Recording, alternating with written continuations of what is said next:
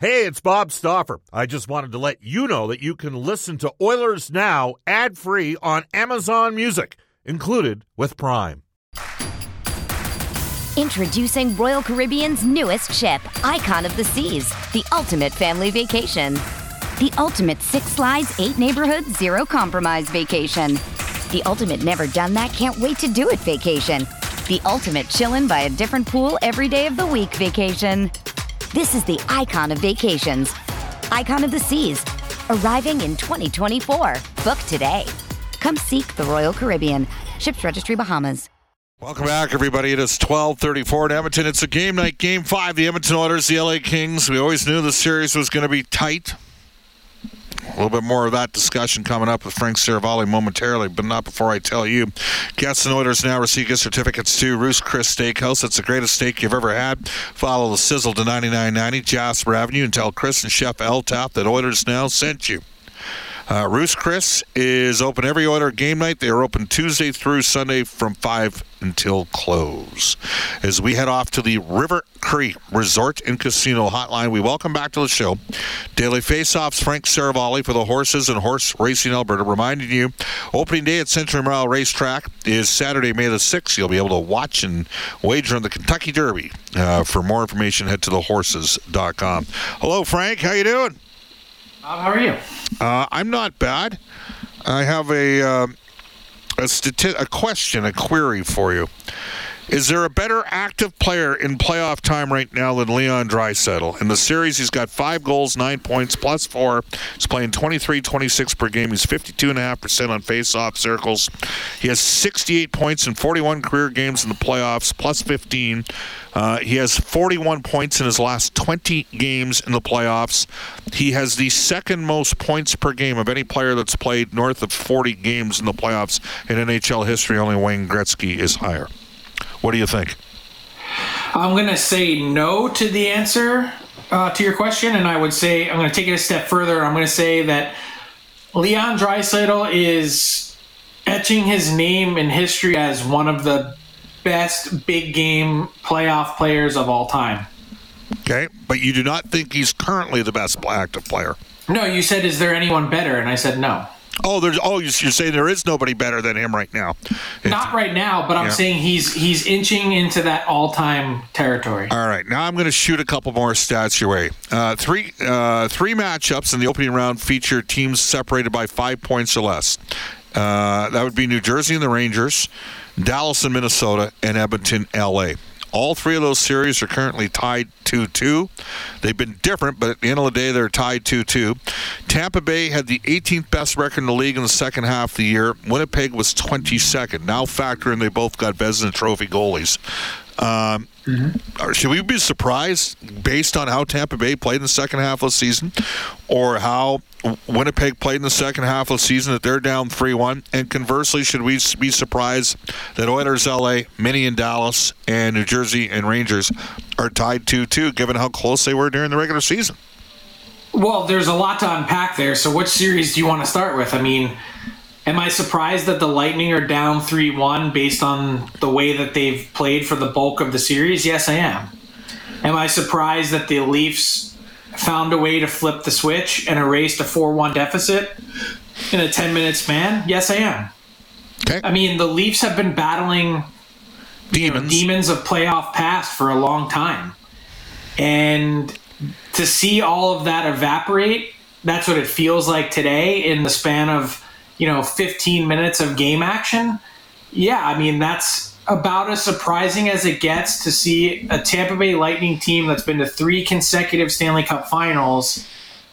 That's the untalked about, unwritten thing in these last, you know, 72 hours of the playoffs is yeah, the Leafs were good, but man, did the Lightning choke away two games that they should have won. And I would assert to you, since I took Toronto in five, uh, and I might get one right for once, um, I just think the Lightning weren't as good and as deep a team, especially up front, as they have been. And they're worn down from those long playoff runs, and this was kind of inevitable when you looked at how. I mean, they had some ugly games in the final 15. I mean, I gave you the numbers from January 10th on. They played 44 games. They had the 18th best record. The Jets were, you know, they just they had a good first half of the year with bonus. 22nd best record. They had a minus uh, goal differential. Yeah. Uh, you know, 22nd. It's no secret how poor they've been really since late January. Right, right. Uh, now, the other three that I mentioned that are tied to two teams separated by five points or less. Yeah. I mean, your thoughts on that? they're all different series. I mean, you look at the Devils and the way that they've played against New York. And, and frankly, it, it's not so much been about what New Jersey has done. I think to me, as more important, what the Rangers haven't done. And that's play a conscientious 200 foot game. You hear their coach and Gerard Gallant hammer that team last night yep. and then again question their top six and their compete level this morning at his availability. I mean, I look at the Rangers and I really wonder, with all the talent that they've packed into their lineup, do they have a recipe for success in the Stanley Cup playoffs, given that the way they play essentially amounts to pond hockey? And that may sound harsh, but watch their games closely, and you see it's soft. Artemi Panarin blowing the zone. It's a pr- see, soft perimeter game. Yeah, and that too. Like that's another part of it. But just defensively, there's there's no hard edge to what they do, and they're they're constantly over reliant on Igor Shesterkin to bail them out. And when you have a goalie that's that good, maybe you can rely on that. I just don't know. You might win one round, you might win two. I don't know that you can win four playing that way. I really don't. Okay. Dallas, Minnesota no inch of that ice has gone uncontested. Uh, that's been a knockdown, drag out brawl. It's been physical, it's been nasty, it's been a hard edge series, and no surprise at all to me that those two teams are separated by next to nothing in this series. And there's been significant, you know, injuries, of course, for Dallas, but Tyler Seguin has stepped up in a big way, playing that spot on the power play for the Stars that Pavelski normally, uh, you know, operates in. And the fact that they have a chance to get Pavelski back as the series goes on is really interesting. Um, there's a reason why the Colorado Avalanche came out to play in Game 82 to win the Central. They didn't want to face the Minnesota Wild in round one. I guess be careful what you wish for uh, knowing that that Avs Kraken series is tied. But the reason they didn't want to face the Wild is because they knew that it would be this type of game. It's a slog. It's not. They're not an easy out. They're not an easy team to play against, and they've been a really good, consistent team all year for the most part. Edmonton, Los Angeles tied 2 2. You can make a strong argument. The Oilers should have won both games in Edmonton, and LA should have won both games in LA. There's been comebacks for both teams to get overtime victories. Um, in my opinion, if LA doesn't suffer a couple injuries late in the year, we're not talking five point separation. We're probably talking a two or three point separation between the two teams. Three of the four games have been overtime games, and one of the games was uh, one goal with an empty netter. The Oilers' game two, 4 2 victory. Frank, this has to be the closest series of the four that are being played. Um, I would argue that Minnesota Dallas has okay. been closer. Okay. Uh, but to your point, like there isn't really a lot separating the Kings and Oilers either.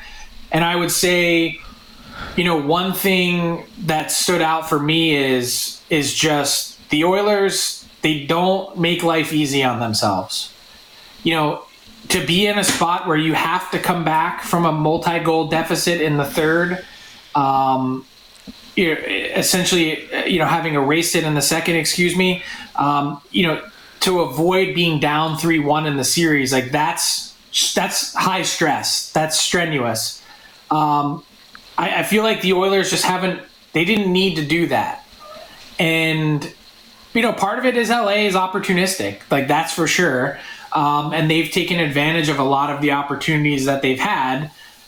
I just I feel like when I watch the Oilers, the what really stood out to me in the comeback was just how comfortable they were in that position. And I know that sounds funny to say, like they're not really phased by a lot. That's an important trait to have when it comes to the playoffs. There's this confidence that no matter what the score is, they'll find a way to dig out of it. I think you want to try and have an easier path if you can avoid it. But I, I'll be real honest with you too. Like I said this before the series started, and I mean it. I think the Kings are a good team, and I think they're heading in the right direction. Like what we see from LA now is like kind of just the beginning of this team's Totally agree. Chance to win. It's just opening.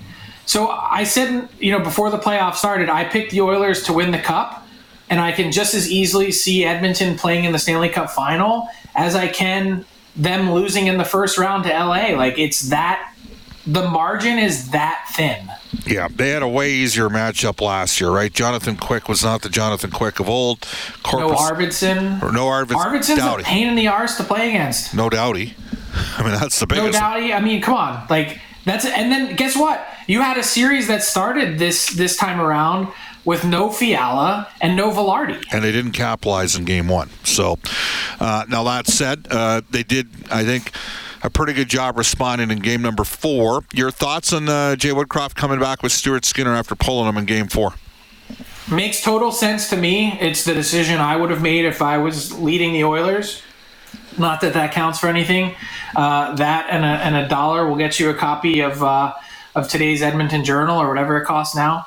Um, to me, I just think Skinner's the way more confident guy, and I understand that his teammates root for Jack Campbell. Um, they they think he's been an incredibly supportive teammate.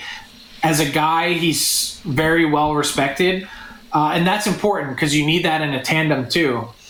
But even I know what the numbers say. Like I know that Campbell stopped 27 of 28.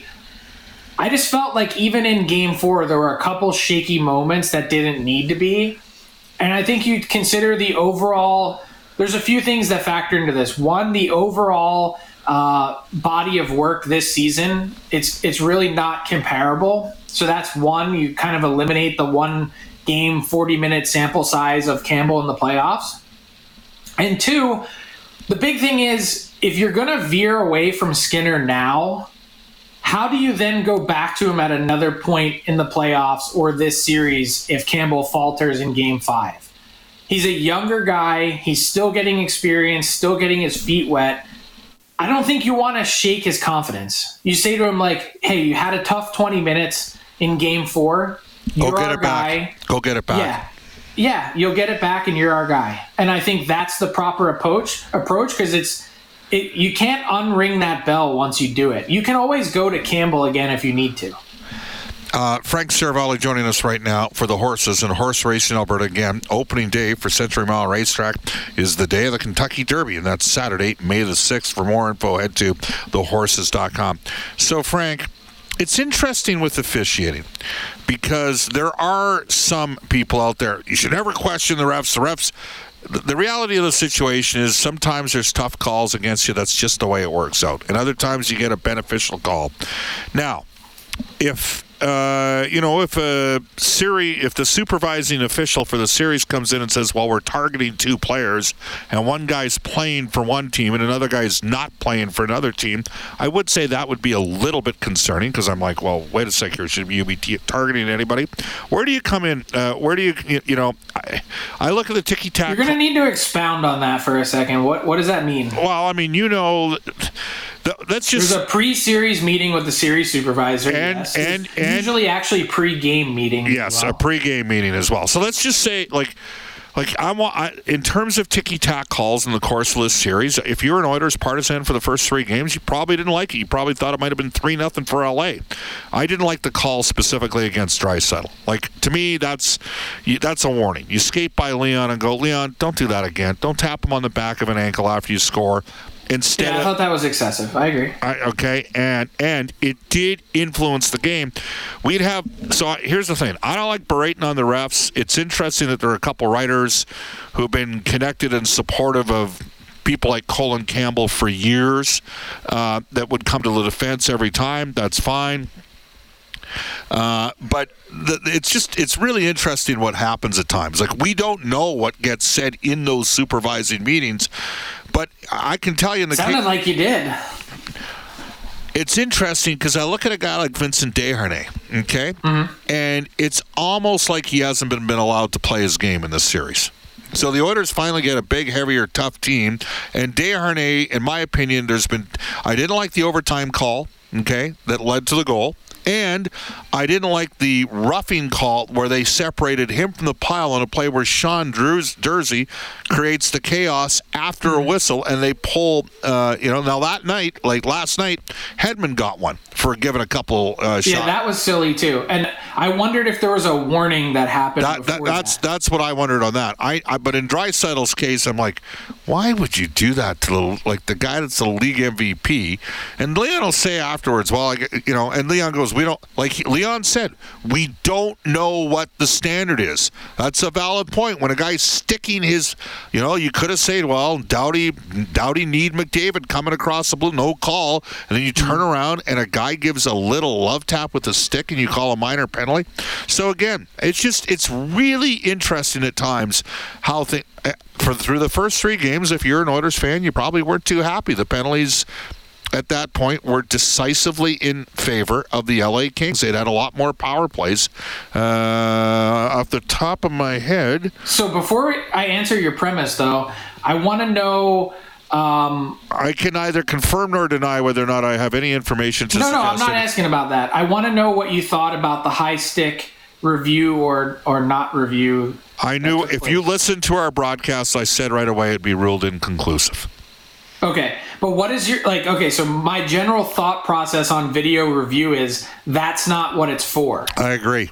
It's not for Zapruder like. I agree. uh, what, let's figure out whether he did or didn't touch it. And oh, by the way, Come on, man. You don't actually believe the U.S. government. Uh, what's the report that they did, the Warren Commission? You don't actually believe any of that stuff, do you?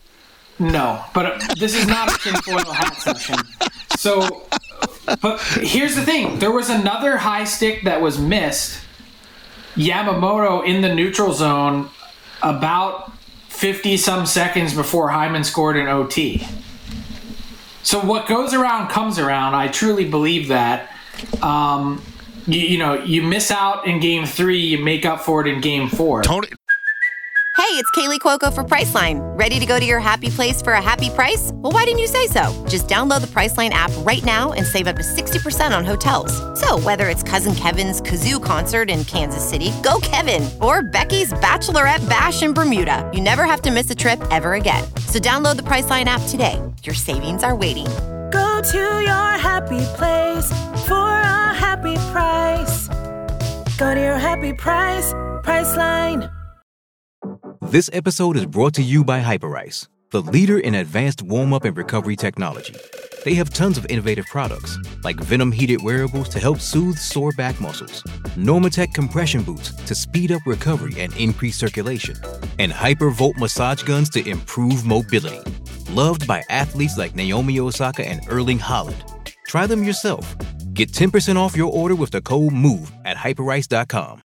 Tony Breyer just brought me Royal Pizza to my broadcast booth. I just want to thank Tony Tony Breyer is a prince among men. I tell you, he is. He knows I love Mediterranean chicken from Royal Pizza. He just brought it over. So circling back, I, I'm with you. The spirit of the rule at times has been taken too far. Video should be to catch Matt Duchene 18 feet off. Yes, offside. egregious mistakes. yes, yes, I agree. And it's gone And, and you, we could even have a way longer discussion today about how come Cale Makar's hit on Jared McCann was reviewed and not called a major penalty and reduced to a minor. Yeah. And then, by the way, today he gets suspended for one game. And oh, how did they even arrive at one game? who knows. when you compare it to Michael Bunting, I actually think in some ways the Mc- the McCarr hit on McCann is more egregious. And then I was reminded in in speaking to people around the league that games five, six, and seven mean more in terms of the Department of Player Safety than Yes. earlier games in the series, Yes. which is is mind blowing in and of it itself. But in terms of the officiating, here's what I'll say we have this debate every year. Yes. We talk about it every playoffs, but I actually think that it's never been worse. Never been I worse. Never been worse. Wow. I'm first off, I'm really old school in this point of view in that when you get to the Stanley Cup playoffs, unless a guy's head is rolling around on the ice, that's that's the only time you break out the whistle. Oh man, you're a beauty. Uh, So that's that's my thought process. So I, that's just so you understand where I come at it in terms of point of view. Your approval ratings are at an all-time high in Edmonton right now. I can tell But you. that's that's the way it always was. Yes. And that's like just look at a graph of how many penalties are called in a series per game based on what the series is at in terms of game number. yeah. Game 7 there's never any calls Yeah. ever. yeah. How is that the case? Frank. I, I just I think part of the issue is one, the NHL needs to admit there's an issue. That's always the first step in any 12 step process. Yeah, well, that'll that with their problem. current with the guys that are that Peterborough Mafia that's a part of it right now. Uh, I mean, I can remember when Denny Morrell used to do John Short's show at Edmonton, and those days have long since passed. Frank, great point by you. I, I got to get to one more thing. You wrote Okay. a you, you wrote a beauty piece late last week. I had no idea this had happened in Vancouver and in Philadelphia. Can you please explain to our listeners who didn't see the story in Daily Face Off about the conflict? You've got a two minute form here. The conflict of in- interest that took place here uh, with uh, a hiring process for management. Yeah, so you didn't know about it because a lot of people didn't know about it, and it's sort of been happening behind the scenes in that Neil Glassberg of PBI Sports is an agent for managers and coaches and executives around the league. And now he is also being hired by teams to conduct their search process to hire executives and coaches.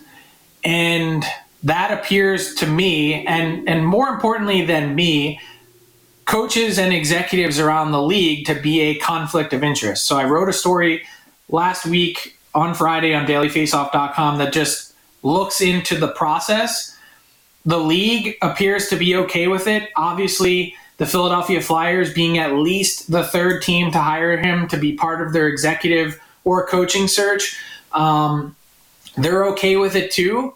But it, it seems to stink in the sense that someone is involved on both sides of the table and was reminded by a coach, and you can see the quote in the piece that the NHLPA has pretty specific regulations in place to prevent something like this from happening. You cannot represent players and agents at the same time. You know, the the the agent, the coaching agent industry is a niche. There's only a few people that are involved in the space, um, and all of them except for Neil Glassberg are not involved in the executive search side of it Oh, as man. well to so-called be on both sides of the table and double dip. Wow. So it, it seems to stink to me, but but and certainly to coaches and executives, but not to the league. So um, I think there's certainly some questions there, and and just wanted to bring it to light in the sense that fans are asking why should I care, and my answer is well you should care who your team is hiring and why. There we go. Frank, awesome stuff. Cactus Jack is texted us on the Ashley Fine Floors text line. Bob, it's pretty clear Frank Seravalli is a media member who does not drink with the refs. He drinks with Bob and Cam at Pub 1905, says the texter. I don't know how Cactus Jack would know that. That is, that is accurate. That is a confirm hashtag confirmed fact. There we go. Awesome stuff, Frank. Hey, thanks for doing the show. Take care, Bob. We carried Frank late into the break. We're going to marry the two. Uh, we will tell you when we come back at 1 o'clock, it's going to be you on the River Cree Resort Casino hotline and the Ashley Fine Floors text line. You're listening to Oilers Now. Up next, the global news, weather, traffic update with Randy Kilburn.